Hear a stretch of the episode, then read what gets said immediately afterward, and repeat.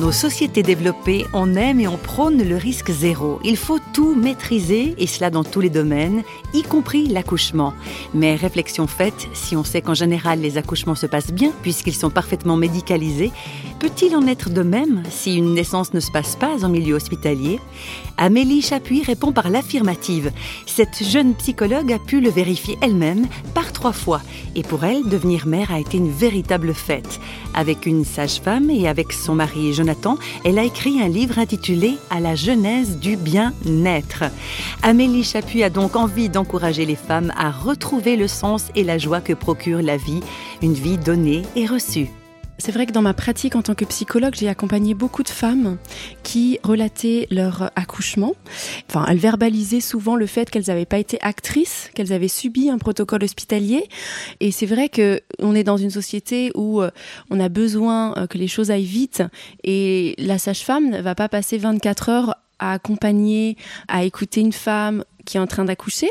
Et donc les femmes euh, vont avoir souvent l'impression de pas avoir vraiment accouché. C'est-à-dire la, la, la, péridurale fait aussi que des fois elles sentent pas vraiment les choses. Donc avec un sentiment de frustration. Et ça c'est quelque chose de très important pour une femme, d'avoir pleinement conscience de ce qui se passe dans son corps. C'est comme un rite initiatique d'être femme et de devenir mère. Et euh, moi-même, en me renseignant un petit peu sur la question, euh, j'ai vraiment eu à cœur de vivre une naissance en choisissant exactement ce que je voulais pour moi. La première a eu lieu dans euh, ma chambre, enfin dans notre chambre à coucher, et les deux dernières ont eu lieu au salon dans une piscine spéciale pour l'accouchement.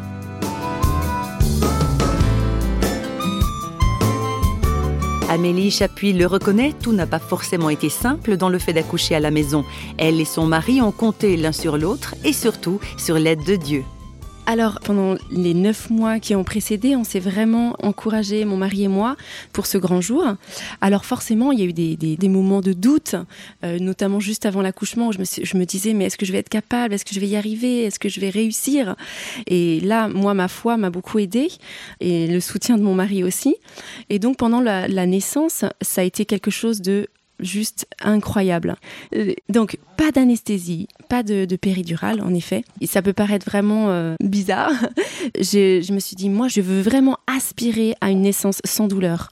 Donc, ça a été euh, pendant la naissance d'Eliakim, je disais à ma sage-femme, mais tu es sûre que je suis en train d'accoucher là? Tu es sûre Elle me dit, t'inquiète pas, c'est bon, tu as encore des contractions, c'est bon, c'est bon.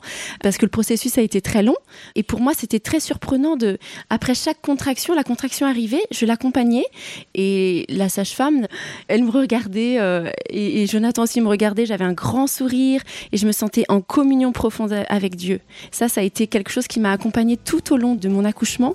C'est que je sentais vraiment Dieu qui me disait, mais donne-moi la main, tiens-moi la main, je suis là avec toi, je t'accompagne pendant toute cette euh, naissance.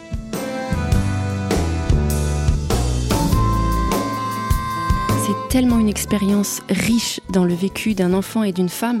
Et moi, j'aime dire, c'est bon quoi d'accoucher. C'est une, joie et de permettre à, à d'autres femmes d'avoir cette expérience qui est souvent, euh, malheureusement, encore euh, un souvenir pas forcément joyeux.